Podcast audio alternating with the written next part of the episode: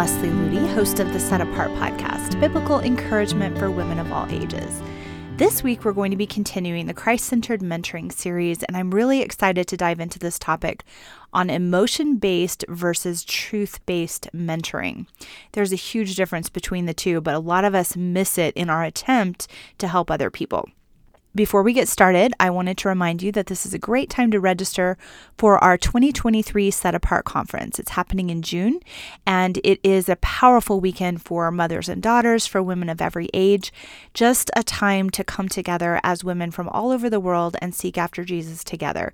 So, whether you can join us in person or anywhere you are via simulcast, it's just an incredible, life changing weekend. And it's also a great way to share the Set Apart message with other women in your life. A lot of ladies have hosted entire events with a simulcast. Some have just had a few friends over to their living room, but it's a great way to pass on important truths to women that you care about. So if you're interested, this is a great time because we have an early bird discount going on for just a little bit longer. So if you would like to join us and get the best pricing on the conference, go to setapartgirl.com or just click the link in this podcast description. Let's talk about truth-based versus emotion-based mentoring.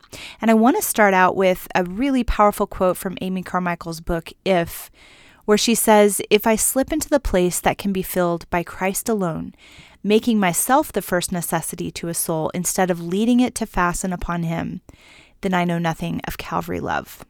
Now, those words can be a little bit hard to understand, but when we take a closer look at them, basically she's saying that if I try to take the place of Christ in another person's life, if I become their first turn, if I become the one they have to run to whenever they're in a crisis or having a struggle, instead of teaching them how to go to Jesus, instead of fastening that person's soul to Him, that I am not walking in the pattern of the cross.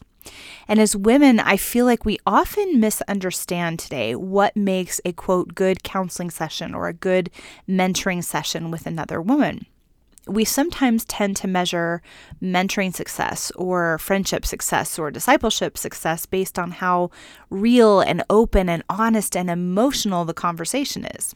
In other words, if you can get another woman who's who you're seeking to minister to to just cry and spill her guts and open up about all her struggles, sometimes that can be a false sense of feeling like we've done her a great service and that we're being a godly friend or mentor. But the reality is that's not always always the case.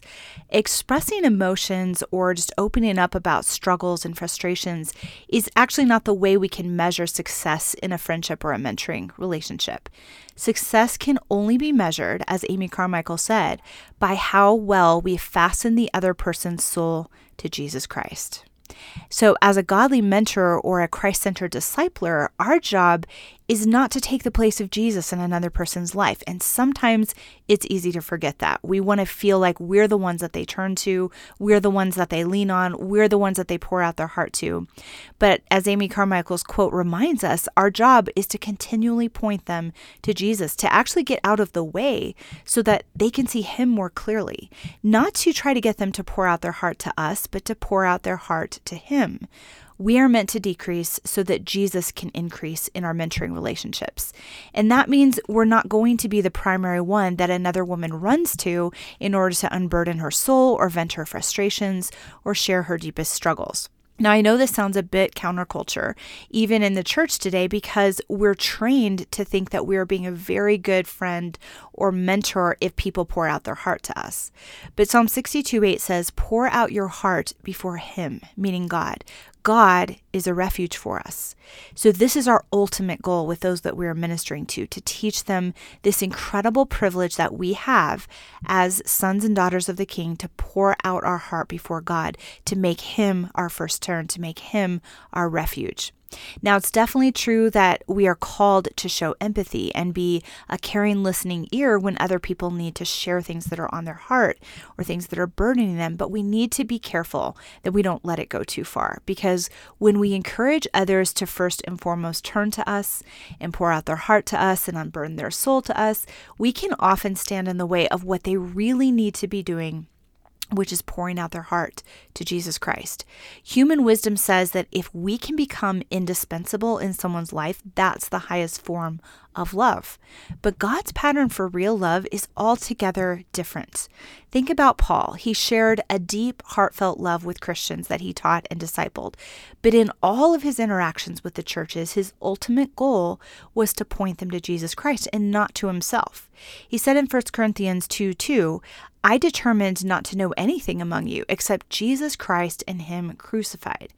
And then, when some of the Christians tried to attach themselves to Paul in an unhealthy way, they became more preoccupied with Paul than with Jesus. He corrected them with these poignant words Was Paul crucified for you, or were you baptized in the name of Paul? That's from 1 Corinthians 1:13. When Paul describes the kind of love that God calls us to live by, he says, Love is not self seeking. In other words, Christ's love does not selfishly seek first place in anyone's life. It always considers the other person's highest good. And if you take a step back and think about the highest good that anyone can ever find, it's not something that we can offer. It's only found in Jesus Christ and Him crucified. So it stands to reason that our goal in every mentoring relationship, in every outreach type of situation, our goal should be to fasten that soul to Christ and not to ourselves. We are called to be a reflection of Christ's love in those relationships, but not the first place in another person's life. That position has to be reserved for Christ alone. If we try to make another person emotionally dependent upon us rather than seeking to fasten them to Christ, we actually become a barrier to their intimacy with Him. Charles Spurgeon had a great pattern of this principle that he lived out in his preaching ministry. People would often approach him at the end of his messages. They were wanting to pray with him, unburden their soul to him, get counseling from him, and get their lives right with God. His response was always the same That's wonderful. Meet me in my office tomorrow morning at 7 o'clock. And sometimes other Christians would question this approach because they thought, shouldn't he be meeting with these people the moment they show an interest in getting right with God? Isn't it a good idea to, to show care and concern? And if they need to pray all night, he's just available to them. But Spurgeon said this if it is truly the Spirit of God working in their hearts, it will be just as real at seven o'clock tomorrow morning as it is tonight. And the reason Charles Spurgeon did this and, and took this approach is because he didn't want emotion led conversions. He didn't want people to have a mountaintop experience at church one night and then come crashing down to reality the next day. He wanted people to encounter God in a real and lasting way, to experience the kind of repentance that was led by God's Spirit and not just human feelings. So, what may have seemed unspiritual in his approach actually became a source of great strength in his ministry because the people who came to Christ through his ministry were the real deal. He knew how to fasten their soul to Christ rather than letting human emotion lead the way and take over. And also, it definitely helped his longevity in ministry because if he had just been available 24 hours a day, seven days a week to whoever wanted to talk with him, he certainly would have become too exhausted to continue after a period of time. So, in light of this principle, this doesn't mean we are never t- to stay up all night and pray with someone if the Spirit of God is leading us to do that, or we can't ever be spontaneous or, or have a long conversation with someone that is unplanned. A lot of times, the Spirit of God will nudge us and say, This is a time to put your plans aside and be available to what I'm doing. But it's really important that as we are counseling and mentoring and discipling, we keep that ultimate goal of fastening their soul to Christ and not to ourselves in the forefront. So, I'd like to share a few really important principles that I have learned through the years that really have helped me learn how to be more truth based rather than just emotion based as I disciple and mentor others, especially when it comes to mentoring women. And the first principle to keep in mind is the difference between openness and discretion. I've had a lot of godly women invite me out to coffee and say things like this I know that as a leader, there are not many people you can really be real with, but I want to be that kind of friend in your life where you can share every struggle you're going through. This friendship is a safe place where you can be honest and open and just share anything you want and let your emotions fly, etc. And they seem to be trying to appeal to my emotions during the entire conversation, wanting to get me to express deeper feelings, trying to get me to cry or vent frustration so that they can really be there for me as I finally am able to do those things. And it sounds very sweet and loving, and I appreciate their heart in, in expressing those things. But as I take a look at this biblically, there's something about that approach that isn't quite right. Because I've learned that as women, when we are attempting to be a shoulder to cry on, we're attempting to be caring and a listening ear, we sometimes can overlook that important biblical principle of discretion there are a lot of scriptures about discretion. Proverbs 2:11 reminds us that discretion will preserve us as modern Christian women, we're often encouraged to be real and honest by expressing our feelings, our private emotions, our struggles, whether that's to our girlfriends, to our mentors in Christian gatherings, on our blogs, on our social media pages. This is especially true when it comes to expressing and venting our frustrations. I've often heard people say Christian women need the freedom to be authentic in their relationships with each other.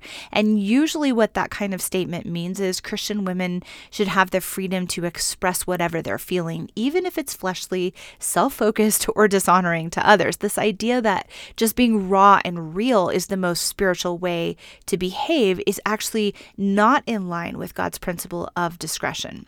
Some women even feel pressured to share their private feelings and struggles publicly or with other Christian women because it's implied that somehow they are putting on a false front if they don't air all of their private emotions. But again, the idea that unguardedly expressing feelings and frustrations equates to true authenticity is not actually in line with God's word. In women's ministry today, there's something called counterfeit honesty that is often promoted under the banner of being real and being honest. And counterfeit honesty says something like this freely share your feelings with anyone and everyone. If you don't, you're not really being authentic. But a closer look at scripture says something different. Biblical honesty takes a different approach. In Proverbs 29:11 it says a fool vents all his feelings, but a wise person holds them back. And then in Ecclesiastes 3:7 there is a time to be silent and a time to speak. So, while we should never be fake or put on a false front with others, we always have to balance honesty and emotional expression with that godly virtue of discretion. And discretion is really almost a forgotten concept in today's world, but according to scripture, it is foundational to godly womanhood. Proverbs says, As a ring of gold in a swine's snout, so is a lovely woman who lacks discretion. And Titus 2 4 and 5 says young women are to be discreet. Now, discreet in this verse means to be sane, of sound mind, self controlled, and temperate. It's actually the opposite of venting our feelings without restraint. Mary, the mother of Jesus, demonstrated this quality of discretion when she kept all these things and pondered them in her heart, as it says in Luke 2:19. And she had a lot of things, a lot of emotions, a lot of private feelings that she could have easily expressed because of all that God walked her through. I mean, if anyone had a good reason to freely express what they were going through, it was Mary, but she remained discreet and guarded with those things. She chose not to share them with others. And in God's eyes, that was actually a virtue and not a flaw. And I think that's an important thing to notice that God praised her for that discretion.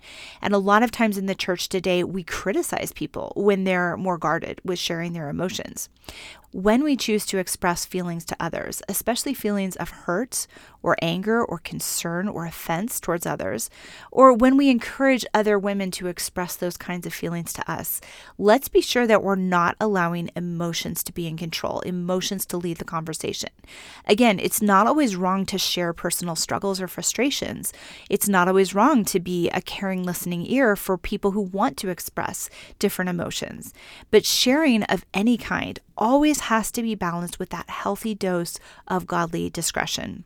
And in some cases, it's actually better to be silent than to express our feelings, especially if those feelings have not yet aligned with the unchanging truth of God's word. Feelings are not supposed to be in control, feelings do not define reality. Only God's truth can define reality. So, as women, we can cultivate this virtue of discretion by being guarded instead of careless with what we share with others and what we, how we encourage them to share with us. We can encourage discretion in those we are mentoring by not trying to appeal to that other person's emotions, but appeal to their hunger, their need for God's truth. So, in mentoring relationships, one of the practical things that I have found is that when people are sharing struggles with me, to ask them to share what is necessary, but not go on and on and not overly dwell on their emotions, but taking the situation and immediately turning to the truth that sets free, the truth of Jesus Christ, the truth of God's word, and making that truth the focal point rather than their feelings the focal point. And God will lead you specifically of how to do this in every situation. It's not that emotions are bad, it's not that tears are bad, it's not that sharing is bad, but it has to be balanced with that that quality of discretion and emotions cannot be in control. As quickly as possible, steer the conversation to truth and to God's word and not to just feelings. Another key principle is to understand the difference between honesty and gossip. When we are in mentoring and discipleship relationships, there is a fine line between honesty and gossip. And I've learned that the hard way. I've had women that I'm mentoring begin to open up to me about hurts and concerns towards other people that I knew and everything was being shared under the banner of asking for my prayers and my advice. But pretty soon I began to realize that I was starting to harbor suspicion and even sometimes second party offenses towards the people these ladies were talking about. So finally, I've realized it's important for me to not let that kind of sharing go too far. That kind of sharing that's more spiritually veiled gossip and criticism than it is really being honest. Is I don't really need to know a lot of the details. I don't always even need to know the other person's name to say, okay, here's the issue. Now let's go to the Word of God. Let's apply truth to the situation. In modern mentoring relationships, it's actually very common for Christians, especially Christian women, to talk about the weaknesses of others under the banner of honesty. And sometimes fault finding is disguised as care and sympathy for the person being criticized. But no matter how much spiritual language is used to cloak it, gossip and criticism are never God honoring. Amy Carmichael said it very straightforwardly if I can easily discuss the shortcomings and sins of any other, if I can any way slight another in conversation or even in thought, then I know nothing of Calvary love. It is so abundantly clear all throughout Scripture that honor and not criticism is what hallmarks godly honesty and godly womanhood. In fact, one of the key qualities of the Proverbs 31 woman is that the law of kindness is on her tongue. That's in Proverbs 31 26. So, counterfeit honesty needs to be replaced with biblical honesty. Counterfeit honesty says it's healthy and good to share your offenses and your concerns about others because you need to process those things with fellow Christians or at least with your mentors. Biblical honesty takes a different approach. It says in Proverbs 16:28, a perverse person stirs up conflict and a gossip separates close friends. And then in Proverbs 19:11, it is to one's glory to overlook an offense. And as James 3 8 through 10 clearly explains, the tongue is an unruly evil, full of deadly poison. With it we bless our God and Father, and with it we curse men who have been made in the similitude of God. Out of the same mouth proceed blessing and cursing. My brothers, these things not ought to be so. There might be times when it is important or necessary to voice concerns about another person who's walking in sin, but that should be the exception and not the rule in our lives. It shouldn't be taken lightly, and it really should be something that is done after prayer, not in the heat of emotion. Primarily, concern should be taken to those in a position of authority. So, if someone comes to you and you are in a position of authority, make sure that the information that's being shared is hallmarked by honor and never with the intent to gossip, slander, or criticize. And if you feel like it's going in that direction, do your best to redirect the conversation so that the person being talked about is still being talked about in an honorable way. Amy Carmichael and her fellow missionaries made a purposeful effort to protect the vital unity that they shared as Christians, as a Christian fellowship. And they did this by honoring each other with their words and making criticism taboo. Amy wrote, It often appears to us there is nothing except our private walk with God which is more detested and assaulted by the devil than this beautiful, happy thing, the loyalty that is the basic quality of vital unity. We made one careful rule the absent must be safe with us. Criticism, therefore, was taboo. What other way of life can satisfy the heart that is set on living in the ungrieved presence of its Lord? The very thought of Him shames unkindness. Now, those words express probably the most important antidote against criticism and gossip and dishonoring others. We have to take our eyes off ourselves, off our own offenses, hurts, our emotions, our pride, our preferences, and fix our gaze upon Jesus instead. When we remember how much He has sacrificed, how much He has given, how much He has suffered for us, when we realize that criticizing and attacking each other is shameful and foolish and unkind, that He longs for us to love each other with a pure heart fervently, as it says in 1 Peter, and that this is actually how we demonstrate that we truly love Him by showing love to one another. That's in 1 John 4 20. We recognize how critical it is that all of our words, even when we need to process an offense or a hurt from someone else, all of our words still honor Jesus and honor others. Dishonorable counterfeit honesty has no place in view of the cross. If we do not stray from the shadow of the cross, our words will automatically honor others and honor Jesus. So, in your mentoring relationships, be sure that you are encouraging godly honesty rather than counterfeit honesty and not allowing gossip and criticism to slip into those conversations because it is really impossible to help someone come to the place of being set free with truth and seeking answers to their struggles if we are allowing sin to rule in those conversations. And gossip and criticism is sin. So just be guarded and ask God to show you how to redirect a conversation that is critical into a conversation that is honoring. Even if certain things have to be talked about, let them be talked about with true honesty and not counterfeit honesty.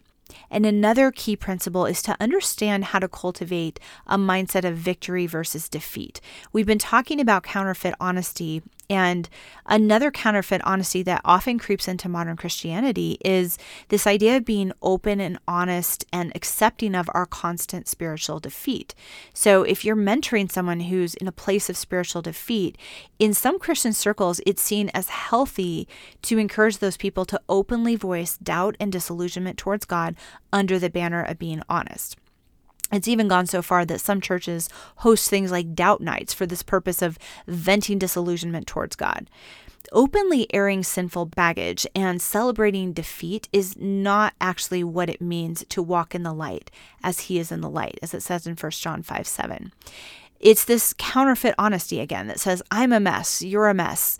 So let's all just be honest about it and thank God that He loves messes like us while it's true that God loves us when we are in a messy state, that's actually not the kind of honesty that we're meant to cultivate within the church and in our mentoring relationships. Biblical honesty says, Thanks be to God who always leads us in triumph in Christ. That's in 2 Corinthians 2:14. And he also says in Romans 6 6, Our old man, our old person, was crucified with him, that the body of sin might be done away with, so that we should no longer be slaves of sin. That's biblical honesty. Biblical honesty means applying God's truth to our situation, not just wallowing in our doubt and disillusionment and defeat. Honesty about spiritual struggles is an important first step in the process of bringing secret sins into the light and letting God deal with those things through His truth. But honesty about sin and spiritual struggles is not the only step towards freedom. And I think a lot of times in modern mentoring relationships, that's where we stop. It's like, oh, good, you got it out. You got it off your chest. You're finally being real about this. But God's word says, if we confess our sins, He is faithful and just to forgive us our sins and to cleanse us from all unrighteousness. That's in 1 John 1 6. Confession of sin is the process of bringing our hidden sins, our vices, our addictions, our selfishness into the light, laying those things at the feet of Jesus, and allowing Him to wash us clean. And then He tells us to repent, which means by His grace to turn and walk the opposite direction.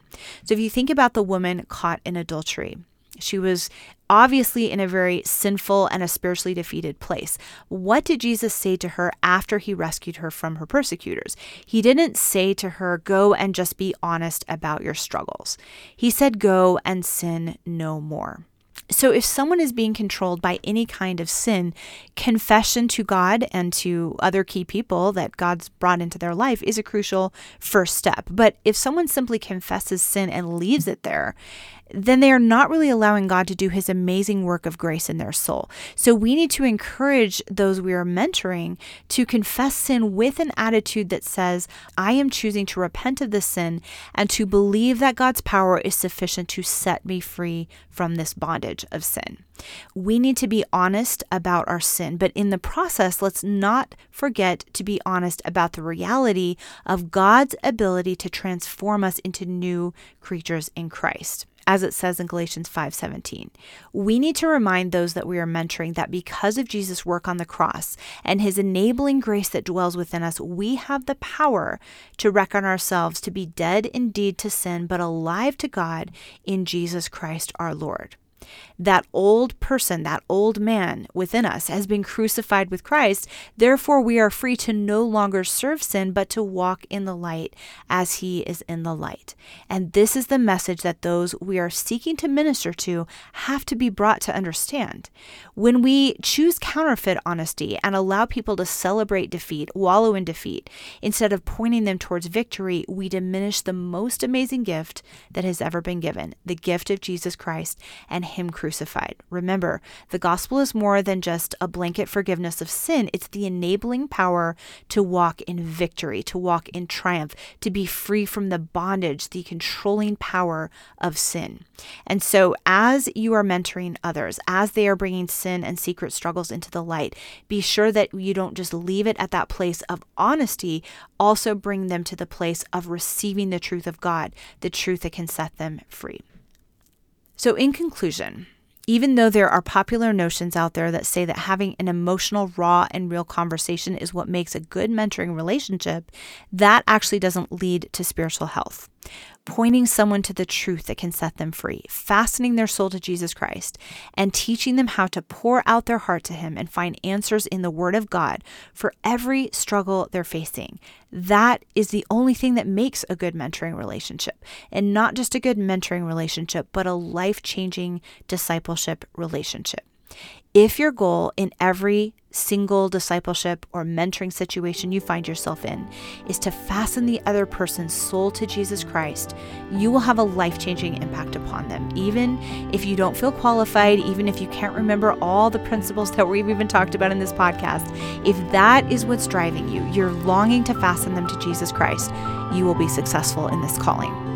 I hope you've enjoyed this week's episode. If you'd like to go deeper into building a Christ centered, set apart life, visit us at setapartgirl.com and see the many resources that we have for you there. I pray you have a blessed and Christ centered week.